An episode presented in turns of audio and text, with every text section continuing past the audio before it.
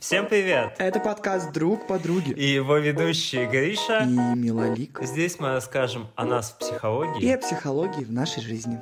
И мы врываемся в этот э, выпуск подкаста с э, нами. У нас сегодня очень интересный гость. Замечательный, во-первых, наш коллега также, а во-вторых, замечательный человек, который помогает нам всю наше, все наше трихомудие, которое мы тут несем, сделать э, структурированным, прекрасным и интересным. Делает э, наши подкасты, сводит их, как это еще называется? Месить глину. Вот человек, который топит за научный подход в психологии, который абсолютно точно вас не найдет на сессии антинаучными какими-то вещами. Очень хороший человек, психолог и вообще наш любимейший пирожочек Константин, или как мы его называем, Костятян. Или Костелин. Привет. Привет, Костя. Стамбул еще неплохо. Стамбул. Хорошо. Так, ну о чем сегодня будем говорить? Почему секты? Почему мы выбрали тему секты-то? Что, собственно? Мы что, хотим уберечь людей? Я нет. Да и покринжевать еще хотим. Нет, но на самом деле мы не будем скрывать. Мы позвали Костю тоже не просто так, потому что Костина э, жизненная история, она также тесно связана с сектами. Сегодня он нам поподробнее об этом расскажет, я надеюсь.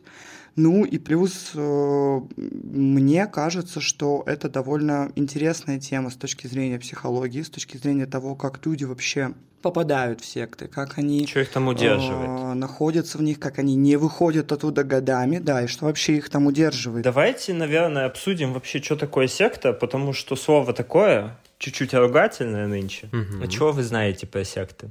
Я знаю базу. Давай, Костик. Короче, Секта — это социальная группа, которая отделилась от основной религии и является как бы оппозицией этой религии, обвиняет ее в ересе. И раз уж у нас порядочный подкаст, то да, стоит начать с определения. Я бы определил это так. Оппозиция основной религии.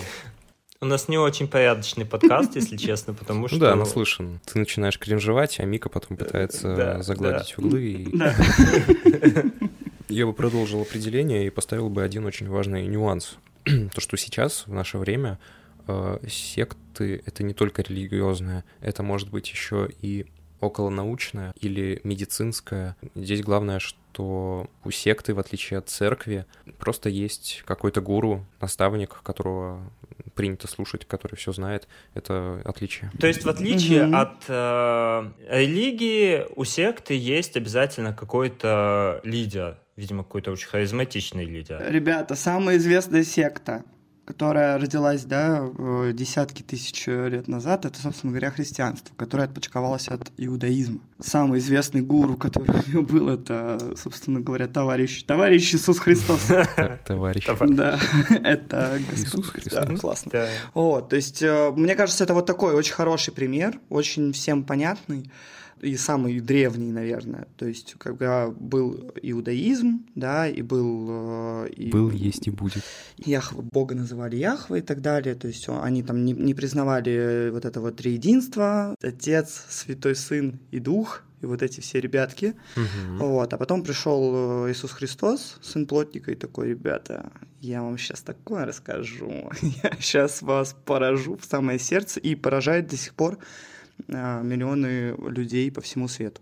Ну, надо, наверное, еще сказать, что какого-то действительно четкого твердого определения понятия секты нет. Сейчас это некое такое... Что-то нехорошее. Чуть-чуть оскорбительное. Ну, то есть негативный контекст есть в этом слове. То есть, о, ты в секте, уже понимается.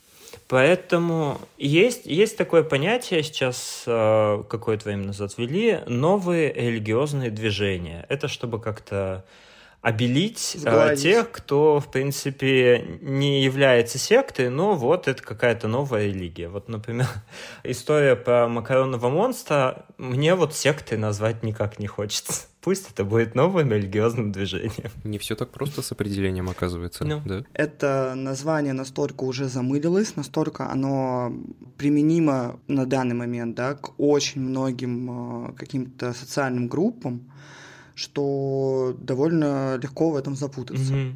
Но Костя, в принципе, вначале выдал вот прям базу хорошую. Угу. То есть мне, мне очень понравилось то, что он сказал по поводу отчепенцев в религиозных движениях. Мне тоже. Да, согласен. А чё, собственно, зачем, почему, как? Давайте уже что-нибудь поймем. Как они вообще, что это? Наверное, нужно поговорить про то, почему люди в целом связывают свою жизнь с сектой, с сектами разными, почему они вообще это ищут. На мой взгляд, в первую очередь, это, конечно, да, проблема какого-то одиночества и проблема желание какого-то своего комьюнити, какого-то своего сообщества, где тебя понимают, э, любят, где тебя беспрекословно любят, да, где тебя по первости, по крайней мере, по, по крайней мере, мы потом вам расскажем, как это потом обычно происходит, вот, но по первости, то есть это действительно демонстрация какой-то безусловной любви, безусловного принятия, от чего э, люди, конечно, просто тают, как э, снежок, и думают, блин, как замечательно, почему я раньше вообще не, не знал про такие сообщества. То есть, э, мне кажется, здесь закрывается mm-hmm. потребность именно одиночества и поиска своего комьюнити. В секте как будто бы тебя сразу же просто окружают вот этим вот э, прекрасным э, газом из... Э, Любви, принятия и поглаживаний. Да-да-да, постоянных, постоянных, постоянных социальных поглаживаний, и человек приходит к выводу, что, блин, так я просто сам по себе классный, идеальный, хороший, типа мне не нужно стараться. Да, здесь э, человека еще убеждают в том, что он избранный, и вот он особенный, и вот вокруг тебя вот в этой э, секте тоже очень э, хорошие, избранные, теплые люди. И в итоге э, вот эти секты и лидеры секты создают такое замкнутое психологическое пространство, где ты можешь делать с людьми вообще, что хочешь, по большому счету. И если отобьешь у них критическое мышление, так вообще радуйся и пляши. Жизнь давай. Да, я поддерживаю. Это очень эффективный прием, кто захочет свою секту создать. Просто скажите людям, что ты избранный чувак, просто приди ко мне, и я раскрою твой потенциал. У меня тогда есть вопрос. Сталкивались ли вы лично с какими-то сектами? Есть ли у вас какие-то истории? Я так задаю вопрос, как будто не знаю. Но я задаю. Э, да, я сталкивался с сектами раза три, наверное, за свою жизнь. Целых три? Ну, ну расскажи какую-нибудь одну давай, самую да. маленькую, может быть, самую такую заводящую ну, нас. Первый вариант — это общение с представителями нетрадиционной медицины, которые в медицинских халатах, не имея образования, ставили людям диагнозы, якобы считывая ауру и продавали им заряженную воду. Я сразу просек, что это мошенничество, но из интереса продолжал общаться, просто посмотреть, что из этого всего получится. А второе, это уже серьезная такая секта, школа Гивина. Ну, блин, ты заинтриговал, давай второй вариант. Да, это то, зачем мы сюда пришли. Ну, дело было в двадцатом году. Э, сразу скажу, по приколу туда вступил, просто поугарать. Школа Гивина — это недеструктивная секта, а, по сути, маркетинговая, представляет из себя солянку из психологии, альтернативной медицины, духовного развития, тренингов и всего такого. Основная идея, э, на чем базируется все это, все это якобы развитие, это то, что все люди находятся в некой матрице, и скоро настанет некий переход на 4D, до сих пор не знаю, что именно это значит. А участники этой школы — это такие избранные люди, у которых появился шанс из этой матрицы выйти, чтобы плавно перейти на этот новый энергетический переход. Вот как-то так.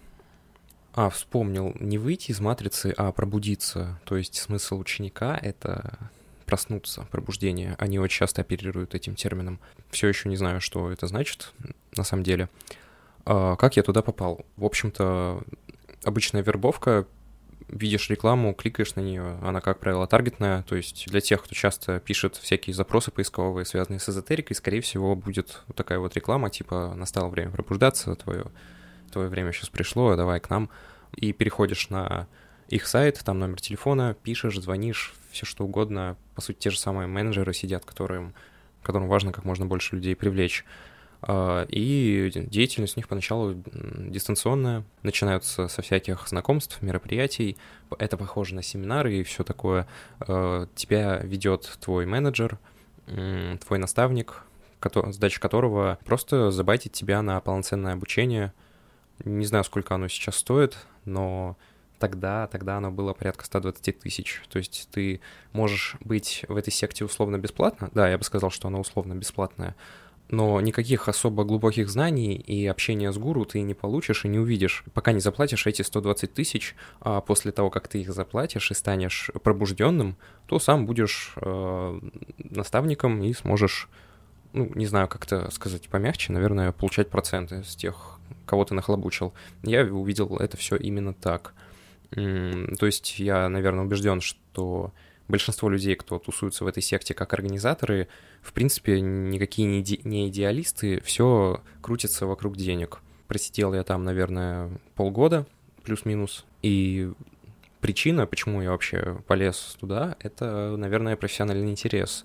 Хотя к психологии я тогда никакого отношения не имел. Меня просто не оставляла в покое та мысль, что такая чертовщина происходит в 21 веке. Хотя не знаю, можно ли называть это чертовщиной, по-моему, просто бизнес. А что за профессиональные цели тогда? Ну, что это такое? Сколько себя помню, я всегда баловался уходом от реальности. И как, в принципе, повзрослел, из меня что-то сложилось, я прям начал гореть этим, профессионально хотел копать в этом и понять, как это работает скорее. И подумал, что, блин, классный опыт, если я просто побуду в секте, Э, будет о чем рассказать. И вот это пригодилось. Я сижу здесь, записываю с вами подкаст. Прости, я, я, я перебью. Я просто представила, как у Кости типа стоит на выбор. Так, заняться серфингом, научиться готовить торты и попробовать себя в секте. Что же я хочу попробовать? Наверное, третье. Да, в Питере серфингом не займешься, глютен мне нельзя, поэтому остается, остается третья база. Факты. А, продолжу по поводу того, что из себя школа это представляет, чуть поподробнее. После того, как ты туда попал, не знаю, умышленно, как я, или случайно, по глупости, твой наставник э, будет тебе постоянно писать регулярно.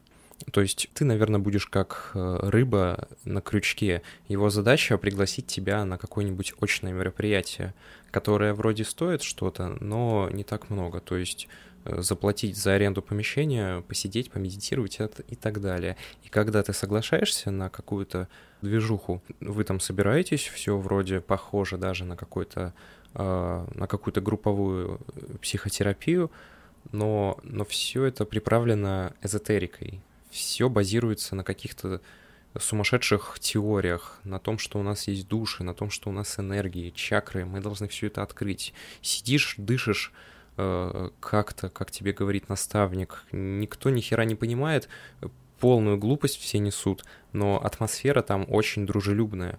И это удивительная херня, очень дружелюбная атмосфера, и особенность здесь такова, что какую чушь ты бы ни сказал, тебе все равно будут поддакивать, кивать, соглашаться с этим.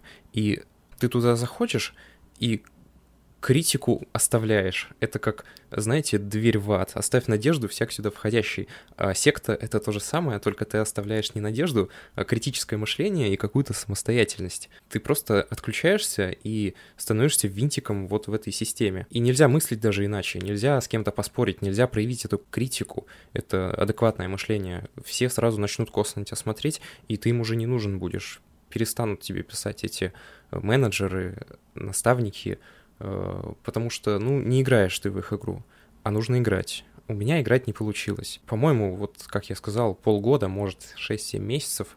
Э, я, в принципе, очень жалею, что отчетов себе никаких об этом не написал, потому что память такая себе э, очень у нас изменчивая штука. Но зато записывал свои похождения по разным альтернативщинам плане медицины и всему такому. Из интересного помню, как я пытался обсудить э, что-то объективное с одним из участников, что-то про связь с космосом или астрологией, что-то такое. Э, и да, я заикнулся про доказательства, впервые про доказательность, э, как это на самом деле работает, вот то, что мы сейчас делаем, то, что мы обсуждаем, на самом деле оно так и есть. Ну, проявил некоторое сомнение И, знаете, я словил холодные косые взгляды я покраснел, подумал, что что-то идет не так. На мой вопрос никто не пытался дать ответ или как-то подискутировать. Э, женщина возле меня просто встала недовольная ушла, не знаю, из-за меня это или нет. Э, наставник, конечно, заговорил со мной, начал отвечать на мои вопросы, но какими-то неоднозначными терминами.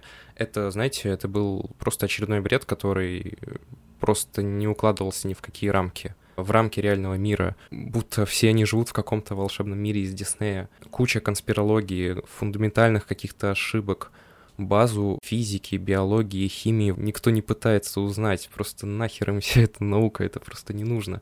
Э, они берут религиозные догмы, э, сами себе противоречат, переворачивают переворачивают любые тезисы, которые можно встретить в нормальной науке под себя. Они просто очень элегантно все видоизменяют так, чтобы в это было действительно легко поверить.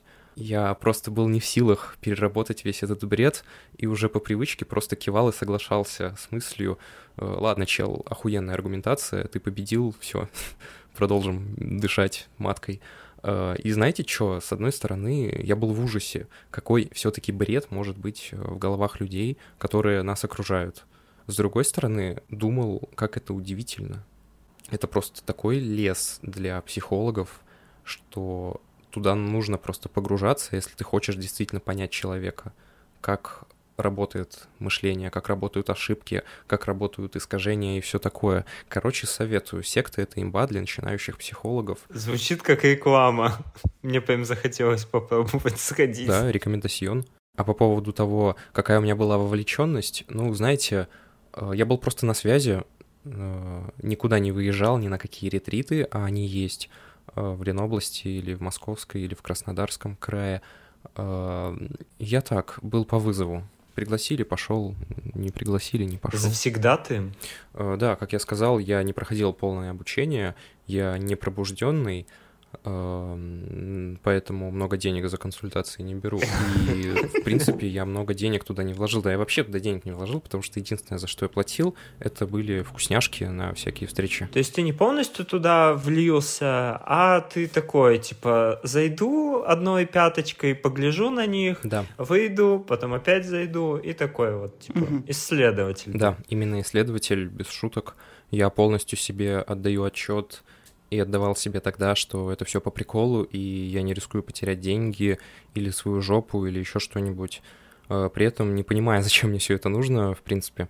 Э, и да, приходилось постоянно притворяться, э, притворяться мракобесом и играть эту роль принципе, почему бы и нет. Костик очень двуличный человек, конечно. Он тебе улыбается, а думает, что ты клоун. Сейчас окажется, что для него психология это тоже секта, и он такой, типа, на всем улыбается, да. но на самом деле угорает. На, по, на, на полгода. Не пали контору. А, Костя, а ты вот сказал про а, некое обучение. Да. А можешь вот чуть поподробнее про него рассказать? То есть, э, что это было скорее? Это были как тренинги, или это были вообще какие-то лекции, или это были знаешь, как вот у баптистов просто какие-то штуки, типа... Сатанист? Нет, не сатана, типа возьми Бога, возьми Бога, и вот это вот все. Жаль, вы не видите Мику сейчас, она такие действия делает на камеру. Вот, то есть интересно послушать. Понял, конечно, я вам все расскажу, мне нечего скрывать. А, не помню, говорил или нет, но организация это косит под образовательную. И взаимодействие там тоже, ну, такое, как в образовательных учреждениях. А, встречи на дистанте, там наставники просто рассказывают о том, какие мы все избранные, теоретически какие-то основы рассказывают своих учений. Из того, на что вся эта религия похожа, я не знаю. Я не разбираюсь э, в религиях. А потом переход на дыхательные практики, обмен какой-то энергией с космосом, под конец всегда что-то психологическое. Ну, это типа шеринга. Ну, это рассказываю такую бесплатную встречу в Зуме, какой-нибудь субботник или воскреска. Кстати, о психологии. Там каждый второй называет себя психологом. В принципе, с этим сложно поспорить, ведь каждый из нас в какой-то степени житейский психолог, наверное, кроме тех, кто в тайге живет. Так, э, часто я попадал на смехотерапию. Эти люди э, сидели в зуме, ну или очно, и просто угорали без веществ, без шуток или причин для смеха. Просто садились. Наставник говорил, что надо хорошенько просмеяться, чтобы настроить какие-то поля, вибрации, по-моему, ну или как-то так. В принципе, не знаю, как даже эту чепуху опровергнуть, потому что потому что наши связки и правда вибрируют, когда мы смеемся. Э, похоже, они правда гении, но не суть. Йога, йога тоже присутствует, э, но это, по-моему, уже продвинутый уровень. Э, там и коврики надо где-то искать, поэтому редко заморачиваются. Есть ретриты, это выезды на природу. По сути, как детский лагерь, только для взрослых сектантов. Э, стоит дорого, длится от недели до нескольких недель. Если туда бесплатно возят, то я все-таки вступлю. Это вряд ли. Бесплатно туда не возят, друг мой. Ну, пожалуйста. Это либо для всех, но за деньги, либо условно бесплатно, если ты уже купил э, купил основной пакет по пробуждению. Нет, как-то как слишком меркантильно звучит. Это для тех, кто готов пробудиться и идти до последнего, скажем так. Что скажете?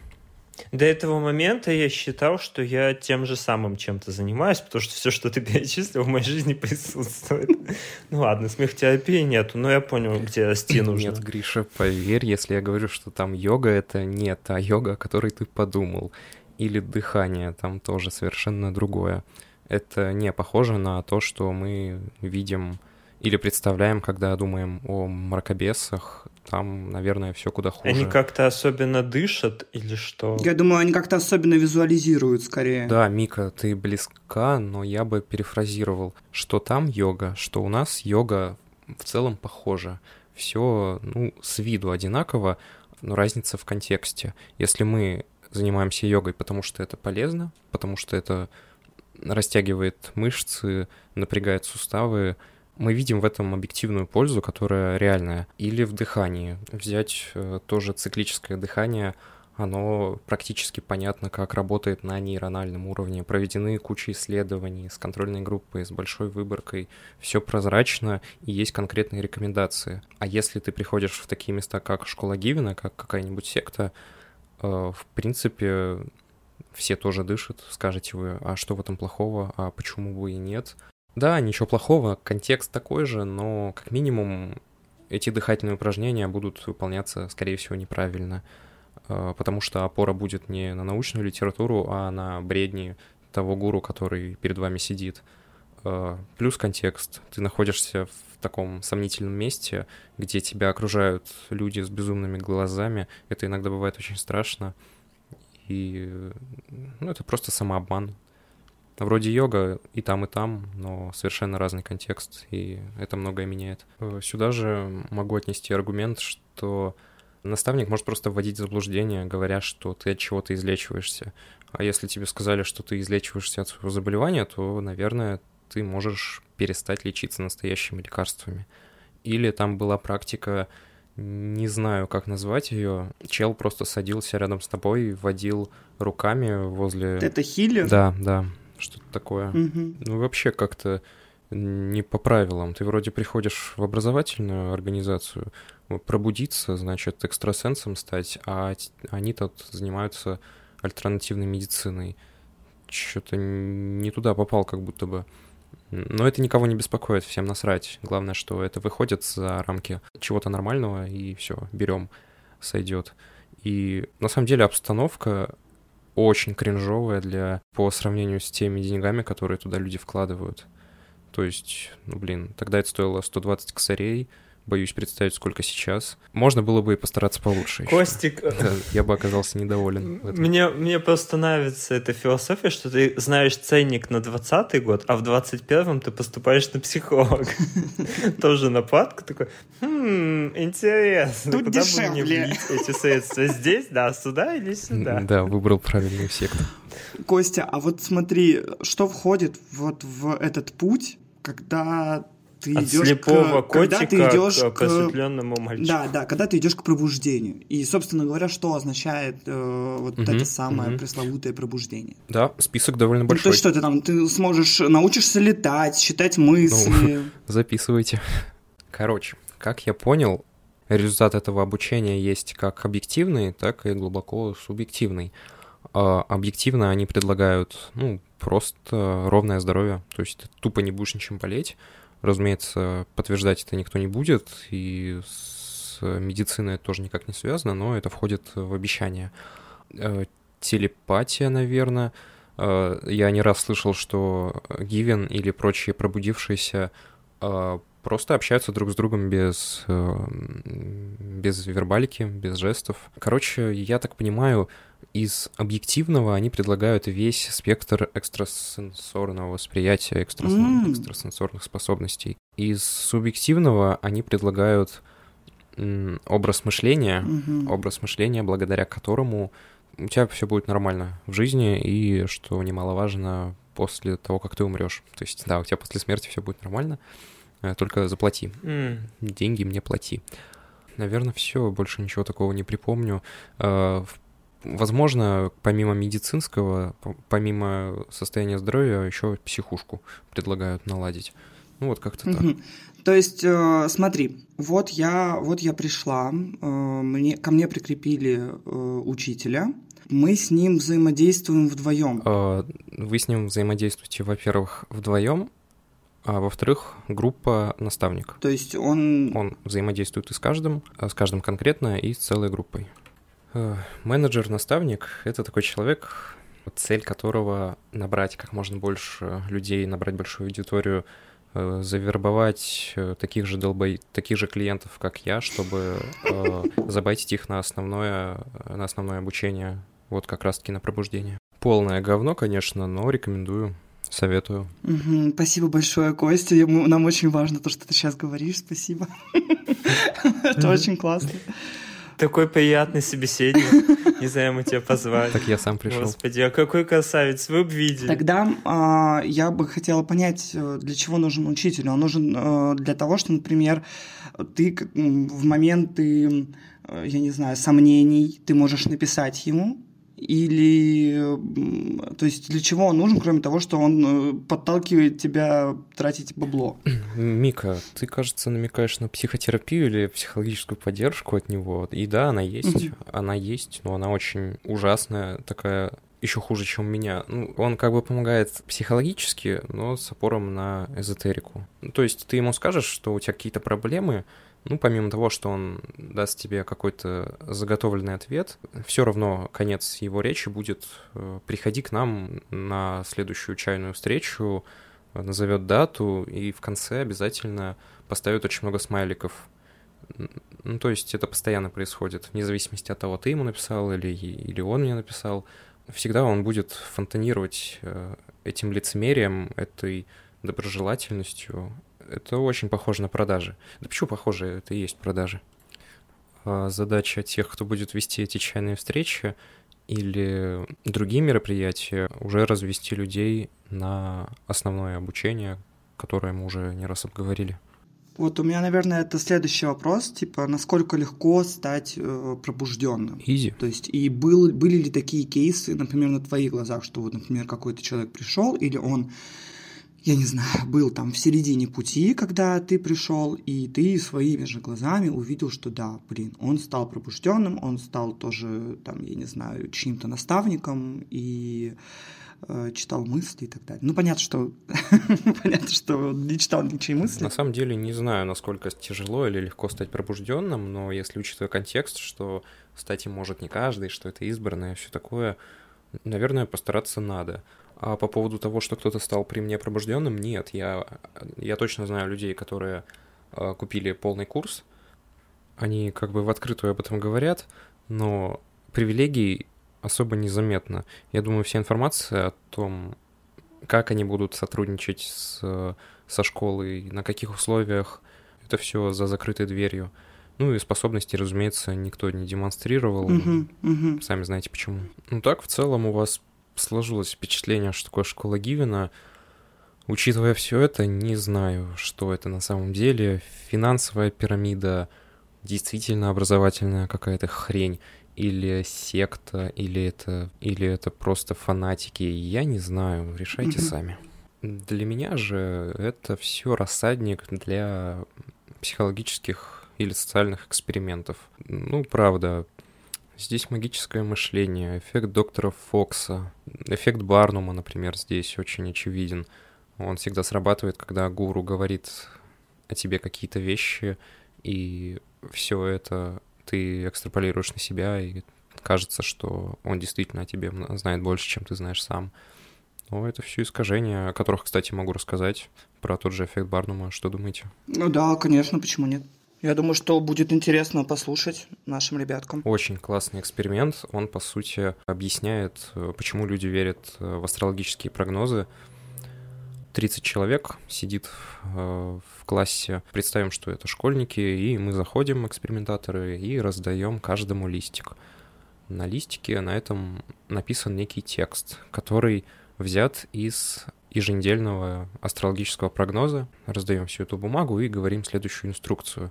Прочтите внимательно, ребятки, и поставьте свою оценку от 1 до 5, насколько этот прогноз сопоставим с вами, насколько он про вас. И, как ни странно, 4-4,5 средняя оценка. Ну, конечно, самое интересное в том, что когда мы просим поменяться листиками у этих детей, они обнаруживают, что у всех абсолютно одинаковый текст с одним и тем же астрологическим прогнозом. Э, суть в том, что мы можем говорить некоторым людям очень усредненные вещи и очень абстрактные. И это отчасти работа с вероятностью, потому что ну, средние значения, они на то и средние значения. То, что примерно детям нравятся мультики или взрослым людям нравятся автомобили. Второй эффект — это убежденность в то, что это действительно про нас. Мы сами подстраиваем э, этот неоднозначный текст э, под себя. Мы понимаем написанные тезисы по-своему, и это понимание встраиваем и согласуем со своей жизнью. Как правило, получается хорошо, угу. и отсюда 4,5 балла в среднем. Ну, там... Пользуйтесь, это работает. Угу. Работает очень хорошо и на взрослых, и на детях кто захочет свою секту? Ну, мне кажется, что это в целом э, также применимо и к сектам. То есть, ну, я думаю, что, может быть, Костя слышал, не знаю, слышал ли Гриша и наши ребята про там, тот же самый трансерфинг реальности. Вадим Зеланд. Вадим Зеланд, да, да, да. И вот э, я на самом деле довольно внушаемый человек вообще по своей сути. И я помню, что там, когда мне было лет... Мы до... так подружились. Я сказал Нике, что ты теперь моя подружка. И она такая, да, да, ладно. У меня не было вообще никаких друзей, только Гриша всю мою жизнь. А, вот. И я помню, что э, у него там есть, да, такая штука, как маятники, что вот э, э, люди, которые не находятся в системе трансерфинга, это вот такие маятники, которые пытаются вас раскачать, пытаются вас там вывести и так далее. И я прям помню, как когда вот я все это на, на начитавшись всего этого, я прямо ходила и видела в людях, что, блин, да, они пытаются меня выстегнуть, они пытаются меня раскачать и так далее и тому, тому подобное, потому что, ну, человеческое общение в целом, в принципе, не может быть, да, каким-то линейным. То есть мы все так или иначе немножечко манипулируем, да, немножечко как-то где-то там э, что-то такие, ну, всякие штучки применяем. И поэтому, естественно, все вот эти вот э, правила, скажем так, они, конечно же, ложатся просто идеально на психику, которая к этому не подготовлена или которая просто не знает о том, что это хрень собачья, скажем так. А, Вадим Зеланд, насколько помню, он был очень закрытым. Это был его стиль. Он никогда ни с кем особо публично не разговаривал, да, не да, да, да, в дискуссии, да. дебаты. Я э, считаю, что это тоже абсолютно неспроста, потому что у него как раз-таки такая аура вот этого вот, э, собственно говоря, гуру, который э, за семью печатями. Вот эта вот таинственность в людях, которые являются лидерами сект, мне кажется, она очень часто присутствует.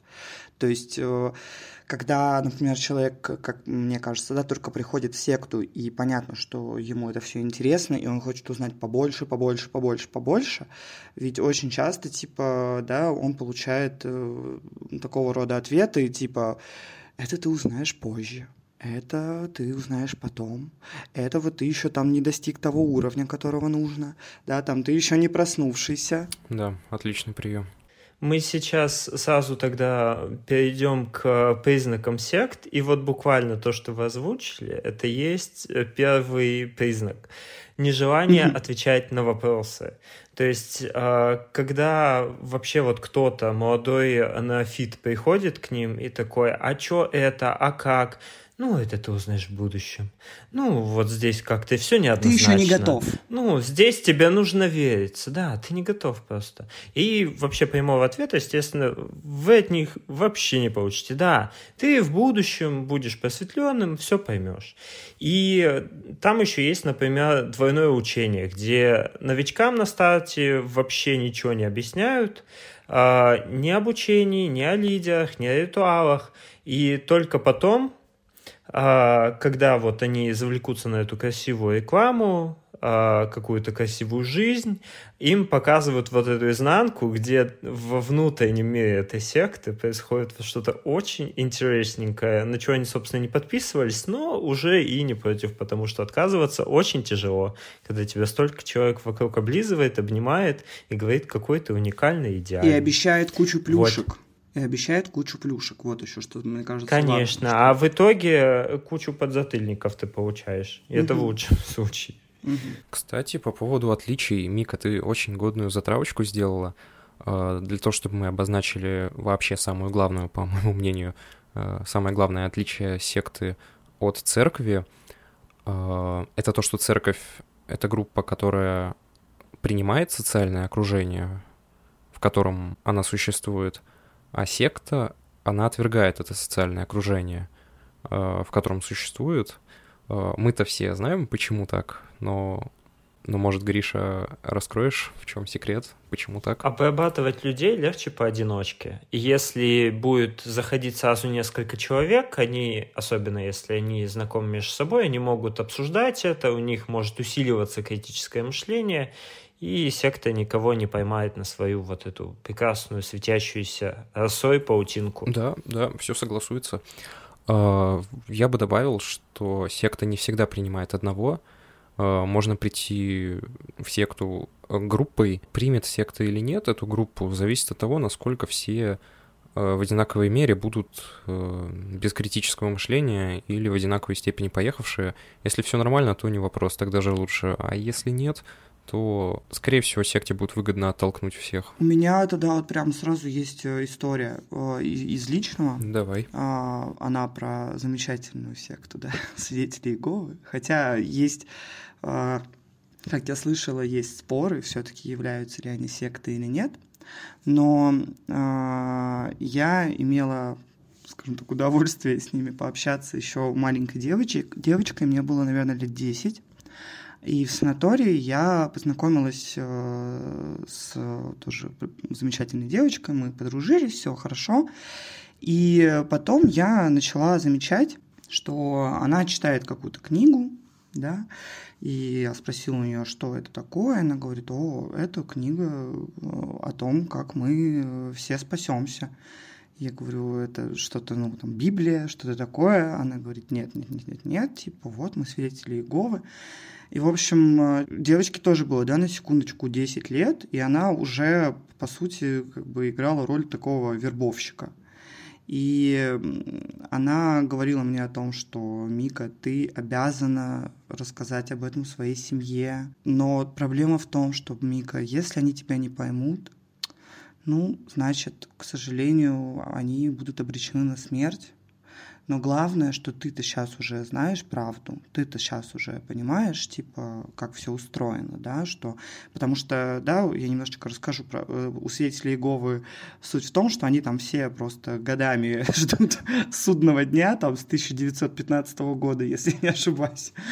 Вот, и постоянно у них э, эта дата судного дня, она постоянно у них куда-то откладывается. Ой, как удобно, да?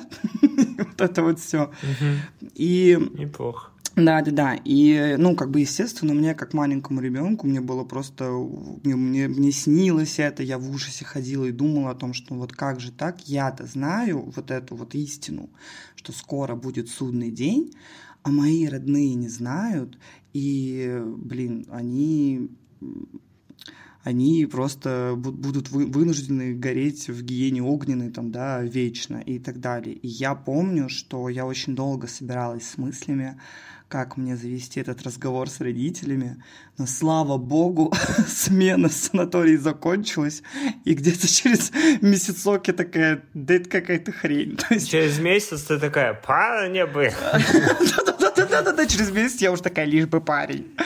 Вот, то есть э, меня вытеснило, вытеснило это. То есть э, здесь тоже, мне кажется, это довольно показательно, что если это воздействие, да, не происходит постоянно, вот прям постоянно, там хотя бы там раз в неделю, да, мне кажется, это вот как раз тоже то, о чем говорил Костя, когда о тебе как бы не забывают, да, никогда, то есть тебе всегда там и напишут, и позвонят там, и вот приходи и так далее, потому что э, очень важно, чтобы воздействие было постоянно. Иначе у тебя фокус внимания сдвинется. Конечно, конечно, потому что, естественно, человек все равно, так или иначе, он склонен да, к какой-то рационализации, поэтому, ну, да, вот через месяц я просто подумала об этом, обо всем, и такая, что за фигня, то есть я поняла, что, а ведь действительно у них постоянно откладываются эти концы света, типа, ну, так это фигня фигня какая-то. Подозрительно.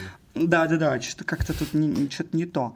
Но я хочу сказать, что вот вспоминая те ощущения, господи, как это все выглядело убедительно. Вспоминая это все, я прям понимаю, почему люди находятся в этих сектах, потому что это очень страшно осознавать, что черт. А жить в тревоге постоянно в этой секте, это, конечно, получше, поприятнее. Ну, да, конечно. Вот. Ну, э, давайте тогда, раз э, я пока еще говорю, я расскажу еще про один признак, да, это тоже, мне кажется, супер red флаг любой секты, это непогрешимость лидера. Mm-hmm. Это тот самый момент, когда ты вообще не можешь никоим образом, ни косвенно, ни прямо возразить, задать вопрос, быть несогласным и... Подставить под сомнение как-то. А, да, как-то вообще подставить под сомнение слова лидера, при том, что забавный факт, что очень часто, да, например, опять же, если взять тех же, да, свидетелей Иеговы, то есть ведь у них, получается, вот эти вот концы света, они постоянно откладываются, и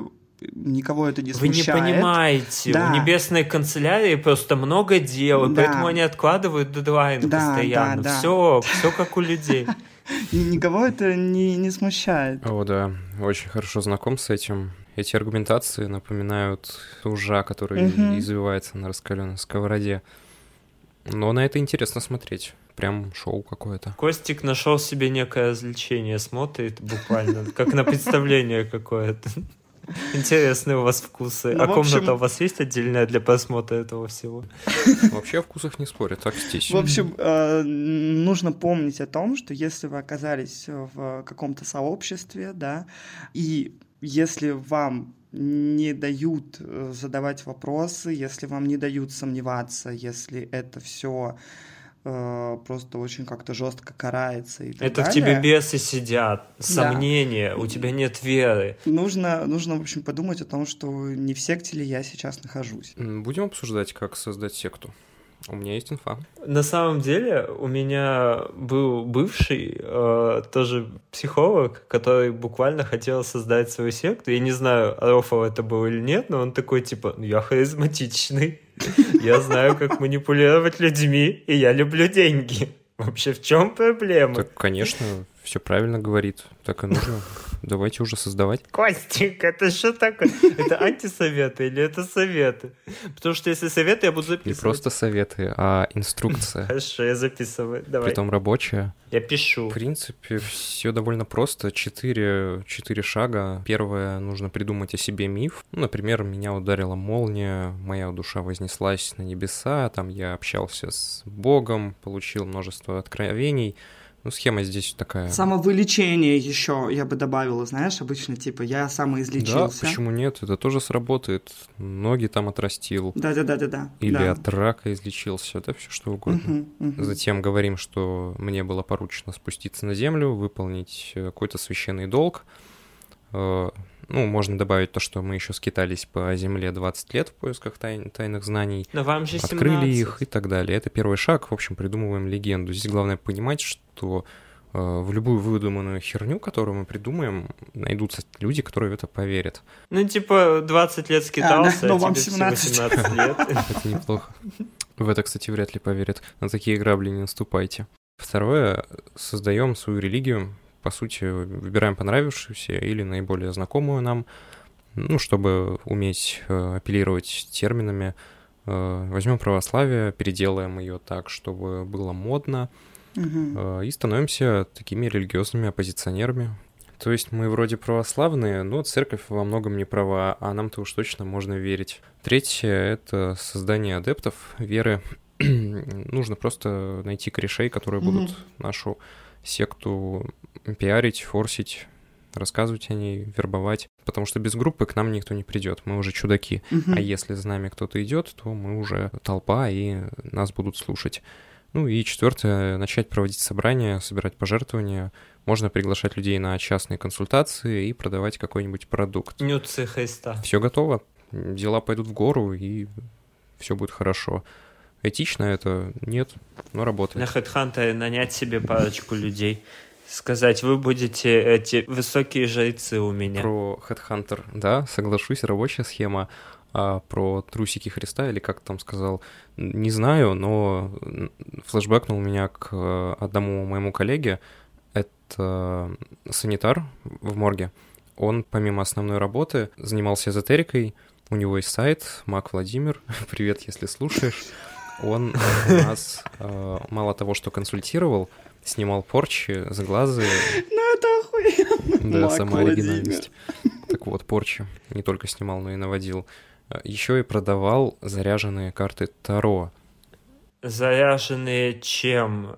Некротической, некроманской энергией? Нет, не скажу чем, но скажу лишь, что он был хорош, действительно. Очень хорошо вел свои дела. Просто, как и все остальные, харизматичный, веселый. Э, от себя бы добавил, что сходство между этими феноменами, ну, сектантством и обращением за исторической помощью, очень похожие механизмы действия, потому что что там, что здесь, э, в основе магическое мышление. И забегая вперед, могу сказать, что если нету вот этого магического мышления, она же магифрения, то и попасть в секту или обратиться за помощью к эзотерику не так-то уж просто. Ну, не получится поверить в эту чепуху, если ты хоть немного э, знаешь какие-то фундаментальные основы или освоил философию науки, или просто логика хорошо прокачана. Все эти моменты, связанные с нашим мышлением, очень хорошо предотвращают такого рода ловушки в том числе и попадание в секты. Что важно, здесь еще ответственность у человека избирается. То есть человек полностью отдает ответственность за свою жизнь вот какому-то магу, и он там сделать что-то, а я вот просто буду сидеть, сложа руки. И пофигу, что это моя жизнь, и пофигу, что у меня хата сейчас горит. Я жду, что придет сейчас какой-то маг Николай, маг Владимир и маг Алексей и спасут меня своей силой трех. Это очень важный аспект, э, действительно, что я просто помню, что у нас был когда-то э, спор про, например, те же самые карты Таро, да. Я как бы полный противник того, когда э, наши, например, братья-психологи используют карты Таро. А, я просто очень часто слышала такую историю, что типа, ну блин, а что, карты Таро то же самое, что и метафорические карты. Нет, ребятки, это не то же самое, как я считаю, потому что карты Таро... Ничего делать не надо. Да, да, карты Таро, они как раз-таки вот именно что снимают с себя ответственность. То есть человек как бы приходит, да, ему делают раскладик, и человек получает какой-то там готовый ответ, якобы,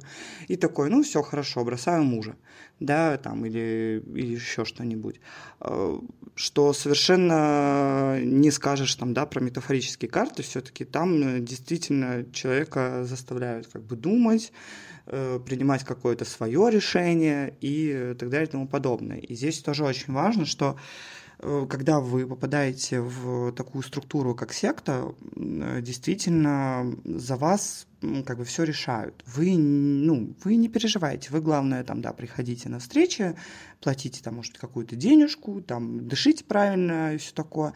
А задаваться вопросами, задумываться не нужно. Маткой вы лучше что? подышите. Да, маткой можете подышать. Э, там правильные желания загадываете. То есть вот тоже, э, я вот не знаю, признана ли э, вот эта вот шняга Блиновской сектой, да, но там ведь э, тоже все очень похоже на это, потому что, например, когда люди, э, да, там, там все закручивается на том, что типа нужно там правильно загадывать желание, да, И когда к ней там, да, приходят люди и говорят, у меня не исполнилось мое желание, типа, я все сделал, как вы мне сказали, типа, мне не исполнилось, ему неизменно говорят, и это тоже беспроигрышный вариант, ему говорят, ты неправильно загадал его. Значит, ты что-то сделал не так. Да-да-да, то есть смотрите, как это происходит у вас сначала эту ответственность как бы забирают, что, я не знаю, какая-то там небесная сущность ваше желание и исполнит. А если этого не происходит, то вам эту ответственность мигом возвращают и говорят, это ты сделал неправильно. И что действительно, как бы, ну, человека сбивает с толку и обескураживает. Он такой, так, да, хорошо, э, э, все. И ну, так как, э, опять же, мне кажется, мы все-таки так устроены, что большее количество людей все-таки привыкло винить там себя, да, в каких-то своих э, ошибках или действиях, что в целом даже может быть и правда, да, мы такие, да, окей, хорошо. И мы забываем про то, что нам до этого предлагалось э, вообще-то, вообще-то все отдать э, на решение какому-то там, чему бы то ни было. Там, не знаю, существу, Богу или чему-то такому. Вселенной. Или Аллаху. Тонким вибрациям. Ну, а по мне понятно, как я отношусь к Таро. Ну, смотрите, вот вы так э, на Таро, конечно, вот я вижу, вы противники оба, да? А я сейчас неожиданно оп. Например, если у вас какая-то разовая консультация у коуча, и коуч использует как бы карты Таро, чтобы использовать какую-то, ну, внушение какое-то вам сделать, да? То есть он такой раскладывает и говорит, вот у тебя ресурсы вот здесь, и тебе нужно начинать действовать. И то есть он действительно берет на себя часть ответственности, которую человек на себя пока не готов принять, но человек уже начинает действовать. Смотри, все чудесно, тебе нужны, вы свои лица не видите сейчас. И вот действуй, просто двигайся. Человек начинает. Иногда людям нужна какая-то внешняя опора, поддержка, просто не всем это подходит. И нужно понимать, что это такая очень узкая часть использования этого всего. Все прекрасно. Просто не стоит тогда называть себя психологом или коучем. Лучше создайте свою секту. Записываемся на раскладе. Я, я еще недостаточно хорош для этого. Но это, конечно, очень сильно снижает э, ощущение от э, слова психолог. Угу, То есть, если вот, ты рядом это ставишь, то, скорее всего, есть тебе любопытные вопросики. Угу, да. Запросы тоже у таких людей любопытные. Да. А если вернуться к признакам, куда мы уехали. У сект есть признаки, ребятки, если вы забыли, вот мы их сейчас обсуждаем, мы там только 3-4 назвали. А, по большому счету можно указать здесь жесткую иерархию, то есть есть, а, ну вот, неофиты, которые приходят, и чтобы перейти на новую ступень, им нужно что-то сделать, либо пожертвовать какую-то определенную сумму, достаточно крупную часто, либо пройти платное обучение, либо совершить какой-то ритуал, поступок, в общем, как-то в этой структуре укрепиться и сказать, что да, я хочу здесь быть, да, я готов на все, да, я готов к неким самопожертвованиям. Вот. И еще я бы сюда отнес наличие культа. То есть обычно есть какие-то либо мистические практики, обряды, какие-то богослужения и всегда четкие ритуалы. То есть если вы скептично посмотрите на это все, вы такие, а нахрена вы это делаете вообще все? Но вот новичков э, особенности всегда какой-то круг посвященных через посвящение, как знаете, в общагах есть вот это вот, где ты должен засунуть голову в э, таз с киселем и достать оттуда тухлое яйцо или что-нибудь такое. Вот, в принципе, это же тоже такое посвящение. И иногда это не очень приятно делать, иногда может это как-то даже психику травмировать. Но вот у сект есть такой признак, как наличие некоторого культа. Мне кажется, что даже часто это не очень приятно делать. И это делается для того, чтобы э, еще больше как бы подавить волю человека. То есть, когда человек делает какие-то, ну... Посмотреть, насколько человек готов отказаться от себя? Да, конечно. То есть, по, ну, очень часто, да, во многих э, сектах, э, я сейчас, ну, конечно, не назову, но я думаю, что вы слышали об этом, да, присутствует и тот же сексуальный аспект. Да, и это тоже делается не просто потому, что там у кого-то где чешется, очень хочется и так далее. Сексуальная вседозволенность какая-то или а, что? Нет, ну, например, действительно там какие-то оргии или э, какие-то сексуальные обряды и так далее. Это делается для того, чтобы психика человека так работает, что потом он будет как бы вспоминать это и думать, блин, ну я уже через такое прошел, я уже такое типа сделал. И я смотрела документалку э, многосерийную про секту, где как раз-таки очень э, хорошо использовался вот этот вот сексуальный аспект для того, чтобы люди потом, даже если они выходят из этой секты, если вот уже их довели там, да, до какого-то просто белого коленя, а, они все равно помалкивали, потому что, во-первых, очень часто бывает еще такое, что все вот эти вот обряды, они могут записываться, и потом э, на бывших адептов... Банальный шантаж. Да, может, может просто оказываться влияние. Очень, кстати говоря, вот самые главные ребята, кто этим грешат, это саентологи, да, я думаю, все мы про них слышали. Я уже начинаю гуглить. У них просто огромная база на всех бывших саентологов, и более того, у них есть э, такое понятие, как охота на белок. Что это такое? Это когда, вот, собственно говоря, адепт уходит от саентологов, и какая-то малая группа начинает его преследовать и рассказывать ему же какие-то его постыдные э, вещи, которые он делал. Просто происходит жесткое психологическое давление. И, разумеется, такой ситуации очень часто человек просто выбирает, как бы он, он и так уже у него получилось выбраться, выкарабкаться из этого. И, конечно, он выбирает уже, ладно, хрен с ним, я вообще ничего не буду рассказывать, главное, что я хотя бы выбрался. Тут же еще может быть любопытный аспект, то есть человек, например, в секте как обряд э, занимался какими-то оргиями, а у него там за сектой есть, например, семья. Да, да. И вот как он потом туда вернется, и глядя, не знаю, детям в глаза и скажет, да, я поебывался, да, да мне даже нравилось. Вот это что ли?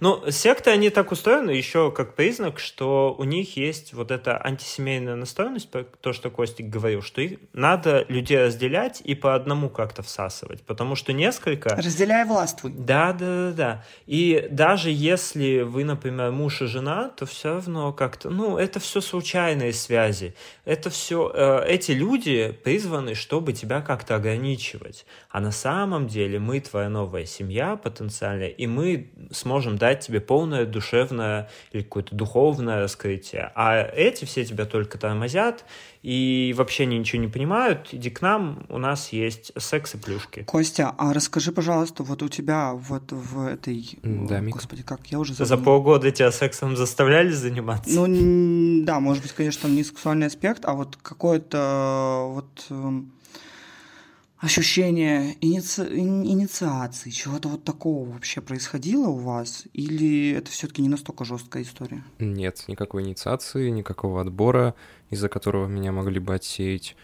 И уйти оттуда довольно тоже легко. Ну вот по ощущениям, тебя легко отпустят оттуда, если ты захочешь уйти. Особенно, например, ладно, да, если там это человек, который вот как ты, да, там побыл полгода, а если ты, например, уже проснувшийся, да, но ты решил уйти. Легко ли отпустить тебя оттуда? Как ты считаешь? Я думаю, уйти в любом случае оттуда легко, даже если ты стал пробужденным. Но с другой стороны, ты заплатил кучу денег, стал угу. наставником, ты можешь осуществлять эту деятельность, ну, буквально на дистанте.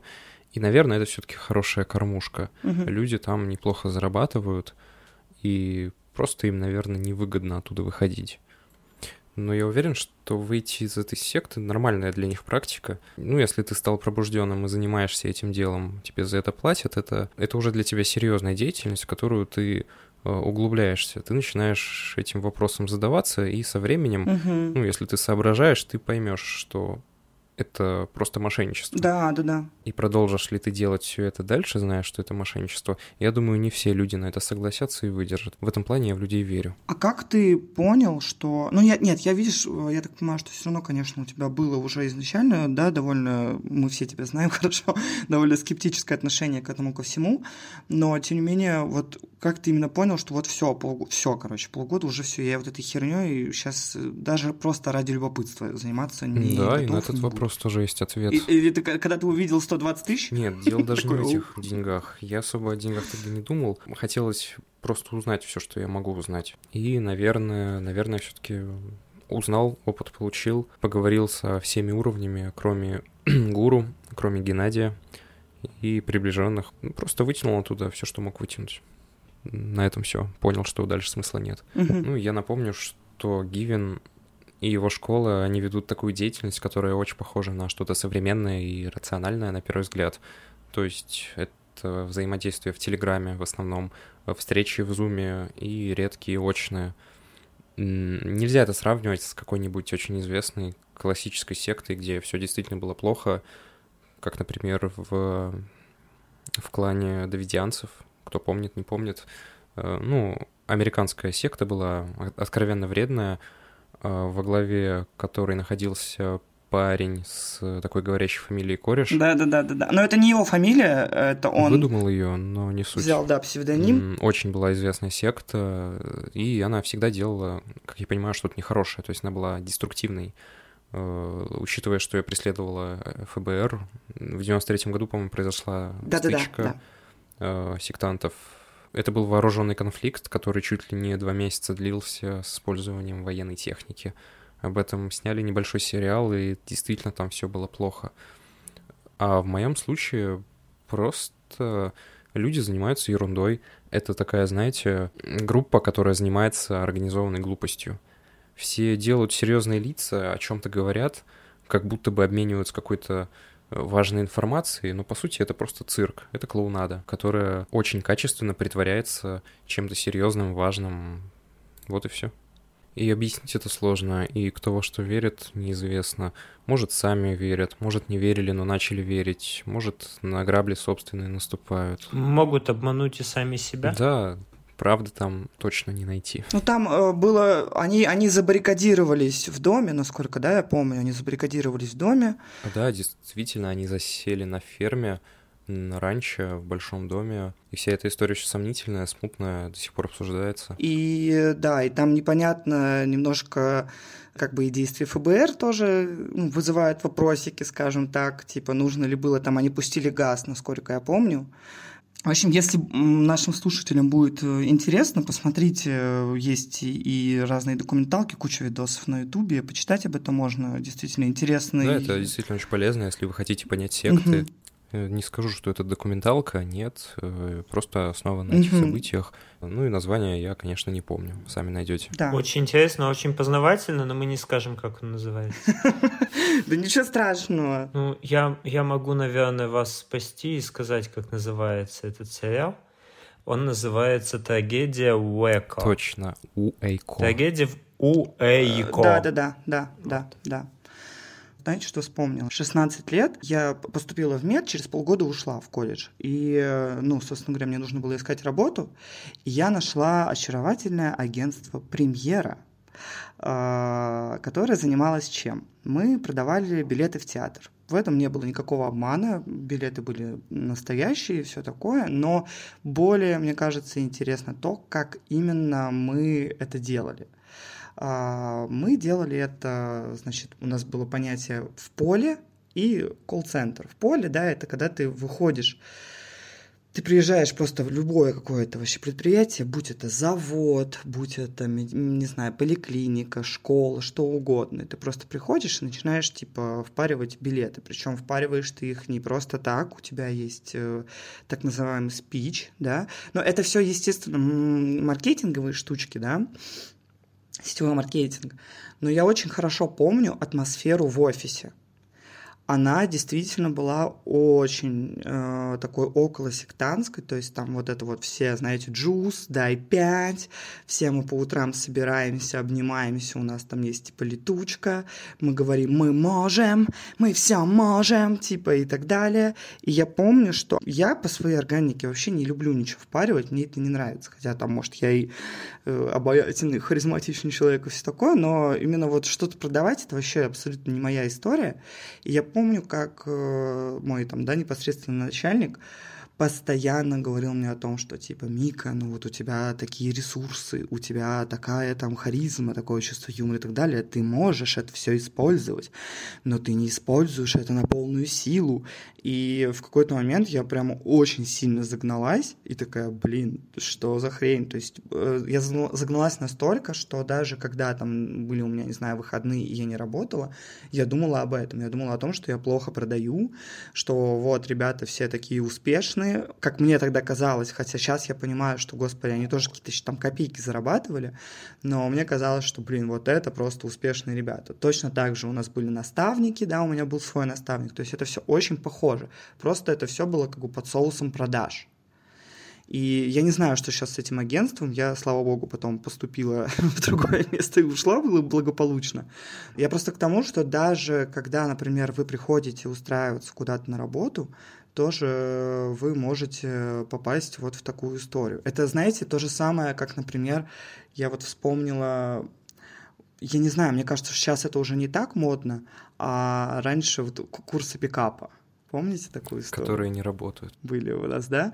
У меня просто были друзья, которые этим занимались, и это тоже действительно очень похоже на околосектантскую историю. Тоже у тебя есть наставник, тоже тебе дают кучу обещаний, что типа вот-вот сейчас, сейчас ты уже будешь иметь кучу барышень. Все у тебя вот будет, вот-вот сейчас, сейчас, только еще тебе нужно пройти вот это, вот это, вот это и вот это. И тоже вот эти вот взаимоотношения, я помню, что у меня был один знакомый, который как раз этим занимался, и он, у них, знаете, что было? У них был какой-то, я не знаю, ну, как паблик или что-то такое, где они были обязаны, именно обязаны, это было не по желанию, они были обязаны как бы выкладывать истории со своими победами или не победами с девушками. Да, очень напоминает секту. Вы знаете, я тут подумал, что-то мы все, все осуждаем, да, осуждаем. Может быть, положительные моменты какие-то выделим? Давайте поговорим о плюсах секты, действительно. Расскажешь по этому? Конечно, расскажу, куда я денусь. На самом деле все не так уж и плохо. Большинство сект в наше время безобидные и помогают э, обеим сторонам, как организаторам, так и адептам. Сейчас поясню. Например, если взять участника средней секты, это в подавляющем большинстве будет одинокая Милфа э, с магифренией, у которой, в принципе, все нормально с деньгами, которая просто закрывает некоторые свои потребности в секте. Организатор тоже здесь в плюсе, потому что, во-первых, он закрывает несколько потребностей, очень важных при том.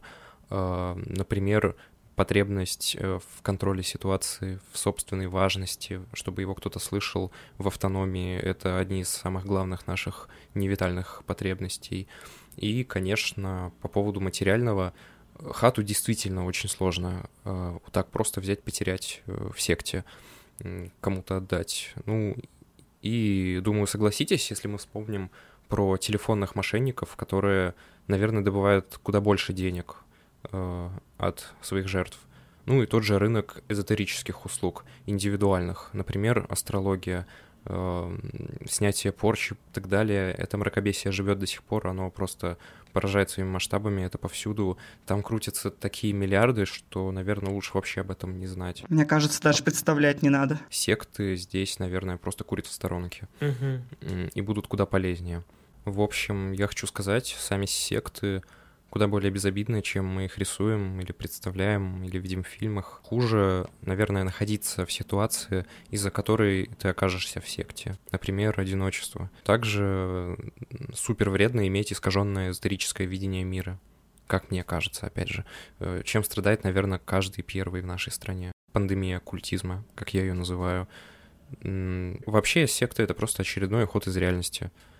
Очередные прятки для тех, кто не согласен с э, реальным миром. Как их там по-научному? Эскапизм. Да, эскапизм. Эскапизм. э, любой участник секты рано или поздно сольется, потому что даже самый несообразительный человек со временем поймет, что конец света уже 20 раз перенесли, что-то здесь не так, или никаких телекинезов, чакр у него не открывается.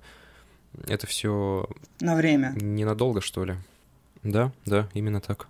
А выйти из секты никакого труда не представляет. Ну, опять же, если возьмем среднюю секту, потому что сложные секты, они такие закрытые, что ну, код Шрёдингера никто не знает, кроме того, кто внутри, что там происходит. Ты думаешь, так легко вытащить человека из секты, если вот, например, там у тебя девушка или, не дай бог, какие-нибудь родственники близкие? А, если ты сам решил выйти из секты, ты выйдешь из нее ровно в тот момент, как ты это решил. А если ты захочешь вытащить оттуда какого-нибудь своего родственника, то ты никогда это не сделаешь. И то же самое наоборот. Если ты хочешь засунуть своего товарища в секту к себе, где ты уже находишься, у тебя никогда не выйдет. Или в какую-то стороннюю секту, к которой ты отношения не имеешь. То есть э, управлять человеком в этом плане э, совершенно невозможно. Да, это, к сожалению, очень плачевная статистика, но она, блин, у нас есть, и это правда так. Это очень э, сложный процесс, практически невозможный. Единственное, наверное, что можно посоветовать, если ну, вы просто, да, там, не знаю, родственник или близкий человек, то в любом случае не поможет, если вы будете как-то отрицать, отвергать эту секту, если вы будете, не знаю, пытаться запирать дома человека, не знаю, обрубать телефоны и так далее. Это будет только еще больше его убеждать в том, что вы какой-то там непросветленный, неверный человек-маятник, который пытается его от этого учения э, оградить, потому что вот действительно ведь э, он, потому что, видимо, уже как бы просветленный, не знаю, пробужденный, он уже все знает, а вот э, вы, как какая-то, я не знаю, лярва, там, да, химера, в сущности, в виде гномика и так далее, удерживаете его от вот этого пробуждения. Поэтому, как бы это странно ни звучало, вы можете слушать, вы можете главное, вы можете, короче, главное, что вам нужно делать, это постараться не утрачивать э, доверие этого человека. Согласен, да. То есть э, все-таки общаться. Нужно понимать, что у него там уже своеобразная новая семья, там крепкие социальные связи, и если вы выдернете, например, человека из этой секты, он там какие-то функции выполняет, то он будет нести и беспокоиться, что там без него будет людям плохо. Потому что у него там, скорее всего, ответственность не только за себя, но и за ближнего своего, и за лидера их отчасти, и вот за вот того парня, которого этот человек видел всего один раз в жизни но в секте идет очень большое смешивание ответственности, то есть она там какая-то коллективная. Да, да. Очень часто. Как это предотвратить? Ну, я могу, например, сказать, как можно избежать вербовки. Давай, сойдет. Если вот к вам подошел такой парнишка и, и такой, хотите послушать? Я, у меня есть случай потом из жизни, я потом тоже расскажу, как можно избежать. Хорошо. Вот, а, первое, нужно, если разговор неизбежен, вы понимаете, что вот вам уйти негде, вы едете в лифте а, с первого на 700 этаж, и все равно как-то с ним вот, а, а наушников нет, все разойдилось, очень такая редкая ситуация, но все-таки желательно, конечно, просто уйти. Уйти в шахту лифта. Но если разговор неизбежен, то нужно смело задавать вопросы, как можно больше, не довольствоваться какими-то укончивыми ответами, все время пытаться вывести на конкретный ответ. И от вас сами просто убегут там из лифта, как-нибудь выпрыгнут на 200 этаже. Вот, как раз э, история из жизни. Мой партнер, он, он, в общем, когда приезжал в свой родной город, и как раз у них еще был домашний телефон, и им позвонили на домашний телефон как раз-таки с не хотите ли вы поговорить о Боге, собственно говоря? Вот. И, а, Я не для этого этот телефон а, покупал. А он, как бы, чтобы вы понимали, он приехал в очень маленький городок, ему там было супер скучно, и он такой, а давайте поговорим, о чем бы и нет. И, собственно говоря, где-то полтора часа, в общем, он мучил эту женщину а, вопросами типа о, о, о религии, религии, об истории, он очень подкован в истории, то что он такой, так, подождите, подождите, вот вы сейчас говорите, что было вот это, но э, вот было же вот это, и так далее. В общем, суть в том, что он ее заколебал, и она, она сама такая, ой, все, иди ты, все, короче, ты сгоришь гений огненный, иди в жопу. И бросил трубку. То есть э, здесь э, действительно вот э, просто в подтверждение о том, что сказала Гриша, это действительно работает. Действительно задавайте как можно больше вопросов, интересуйтесь, я не знаю, предоставляйте свои какие-то факты, которые вы знаете и так далее и тому подобное. И очень часто вы просто увидите, что данные люди не готовы работать с, с информацией. С информацией mm-hmm. Если вдруг вы не очень хорошо подкованы в истории, в религии и вообще не шарите ни за что, вы можете просто сломать схему. То есть вас спрашивают, беспокоит ли вас э, экология, а, ну, вы понимаете, что большинство людей там такие, ну да. А вы просто такие, нет. Э, или просто я ем там людей на обед. Или вообще какую-то несу разницу можете говорить. Ломайте вот схему. Потому можете что... начать гавкать. Да, потому что подходят, э, ну вот, люди, чтобы вас завербовать, и они по определенной схеме работают. То есть они понимают, какие могут быть ответы. Но если вы будете вообще какую-то дичь нести, от вас просто как от чумного какого-то шарахнутся и скажут, э, уходи, все, не надо. Так, а вы его в свою секту пригласите? Чего вы как маленькие? Да, можно пригласить его в свою секту да, и начать да, да, обсуждать ее плюсы. Но это, знаете, если вам поразвлекаться хочется. Угу. Я был единожды вот на заседании секты, мне дали флайер. Партбилет. Я был на заседании секты. Типа, а ты любишь, а ты любишь колбаситься? И я вообще ничего не понял, просто ушел дальше на garage sale. Какие-то шмотки там продавались, говно всякое там продавалось. Короче, я такой скучно вообще, неинтересно. Может, это тоже их тактика была. И я слышу, на втором этаже там что-то происходит, э, созывают людей, там какое-то застолье и ничего не, не происходит. Задаю вопрос, чего здесь, собственно. А они такие, «А ничего, просто вот любите колбаситься, и, и вот постоянно этот вопрос. И все, что я не задаю, они постоянно такие, ну что, э, давайте сейчас будем колбаситься, и я вообще такой, типа, чё? А там еще на флайере колбаса. Что это за, Я типа, вообще...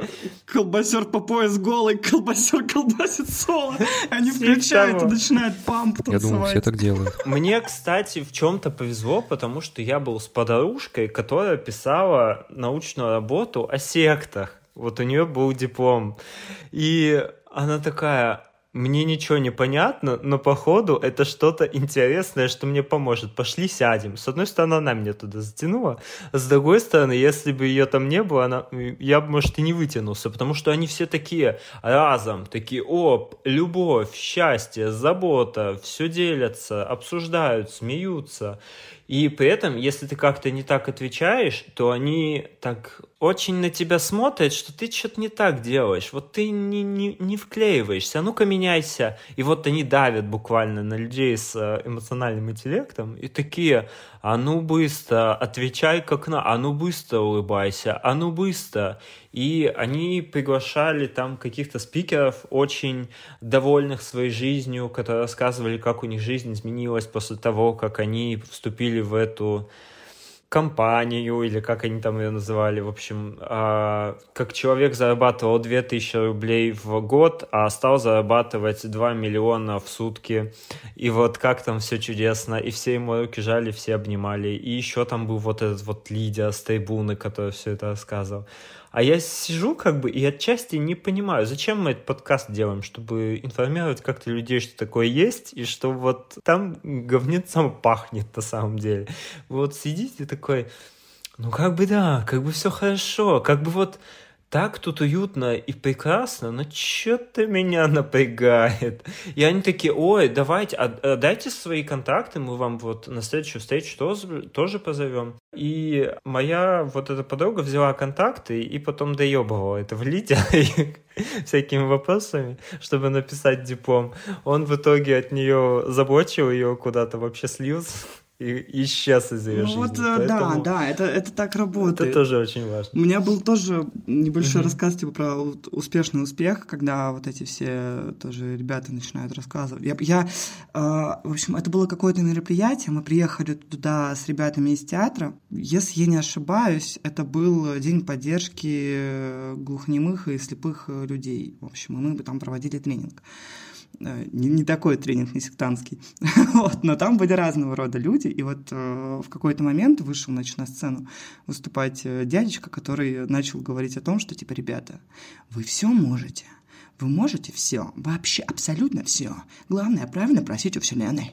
Вот это вот все, то, то, то, то, и, короче, в какой-то момент он, и он говорит, типа, у кого-нибудь есть вопросы? И вот очень важно, практически никогда люди не задают вопросы после таких выступлений, вот, а я в какой-то момент, э, ну, что-то мне вот хотелось тоже поразвлекаться, и я говорю, да, у меня есть, значит, у меня есть мечта, он такой, классно, отлично, мечта, есть, сейчас мы, сейчас сделаем, я говорю, я хочу быть велоцираптором, он такой, что? Я говорю, ну я велоцираптором хочу быть, как мне стать велоцираптором? А ты сходи и купи слона. Вы говорите, все возможно вот, я хочу быть велоцираптором. Он начал мне говорить, ну вот, типа, ну вы можете поехать в Голливуд, э, типа, сейчас снимается много фильмов, и вы можете сыграть роль велоцираптора. Я говорю, я хочу быть настоящим велоцираптором, вы не понимаете. В общем, и вот этой вот хренью, вот, знаете, а типа, купи слона, я тоже его задолбала, и он просто, типа, ушел. И потом он подходил к моему руководителю и, типа, отчитывал его, говорил, вот, что это такое, типа, что, что, что она мне все выступление испортила и так далее. Ну, типа, мой руководитель поржал и такой, типа, ну, братан, а что ты не ответил ей на вопрос, как ей стать велоцираптором и так далее. В общем, такие вещи, они действительно не выдерживают э, либо критики, либо какой-то вообще идиотии.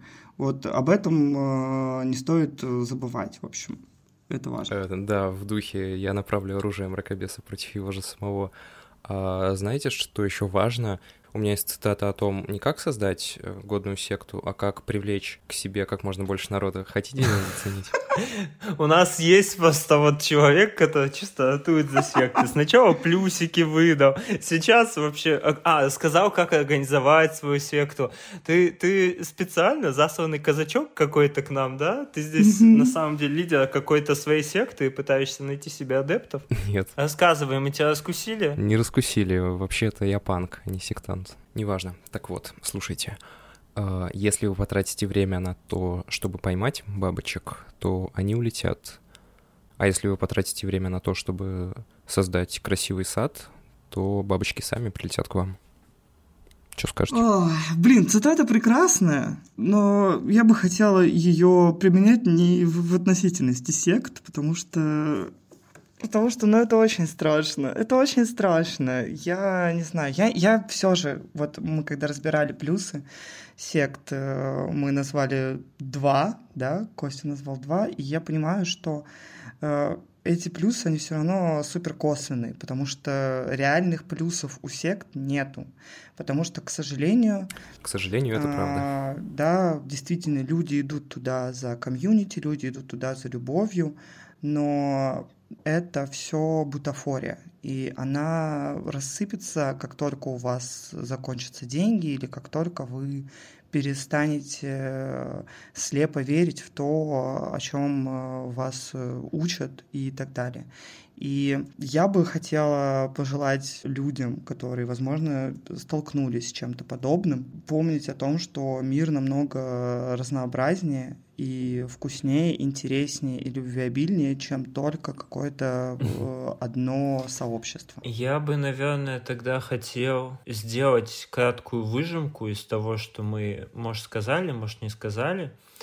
Смотрите, а кто является целью секты, собственно? А, кого туда потенциально могут завлечь? Это люди, которые одиноки, люди с низкой самооценкой, а, какие-то эмоционально травмированные, разочаровавшиеся в окружающем мире, может быть, в себе разочаровавшиеся. В общем, есть вот эта вот доля а, человек недоволен, человек несчастен. Люди, которые пережили потерю, а, люди, которые столкнулись а, с трудными жизненными обстоятельствами, какие-то хронические заболевания, может быть, даже какие-то смертельные заболевания в виде той же онкологии.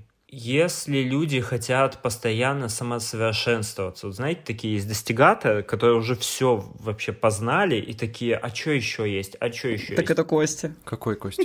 Ну вот Реально? он поэтому свою, видимо, секту решил организовать. Вот, и эти люди постоянно ищут, как они могут еще личностно вырасти, и они могут попасть вот на этот э, благоухающий сад секты.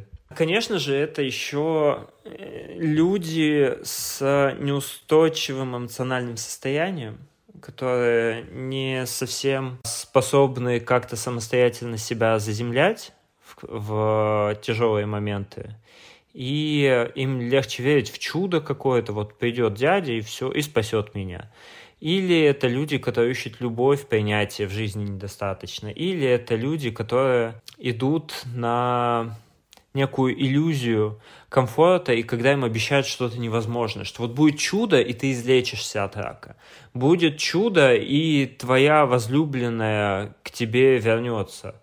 И тут нужно еще четко понимать, что секта — это дело добровольное. Как бы это ни звучало, но если вы сами туда не захотите пойти, вас туда никто не запихнет как бы вы вообще не брыкались. Да, об этом нужно помнить, это правда. То есть, если вы сами не идете в секту, то и секта к вам тоже не пойдет. Конечно, там есть вот некий азарт, что вот я добьюсь чего-то, получу какой-нибудь высокий ранг, или там есть эмоциональные качели в виде того, что сначала ты рассказываешь о своих страхах, а потом тебе эти страхи возвращают в виде манипуляций. И это тоже, конечно, все очень классно, секси, но вы можете найти созависимые отношения и с тем же удовольствием развлекаться здесь. Я бы еще, наверное, хотела добавить еще одну группу людей в зоне риска. Это, конечно, пожилые люди потому что очень часто действительно пожилые люди, да, там дети выросли, внуки, не знаю, они приезжают, и они тоже находятся в поисках вот этого самого комьюнити, и, конечно, ну вот я не знаю, кстати, Костя, по ощущениям, у вас много было пожилых людей вот в этом вашем учении или нет? Пожилых нет. Или скорее это было молодое такое Всего понемногу. Впечатление. И пенсионеры максимум, наверное, 55 лет, не больше, и от 20. Угу.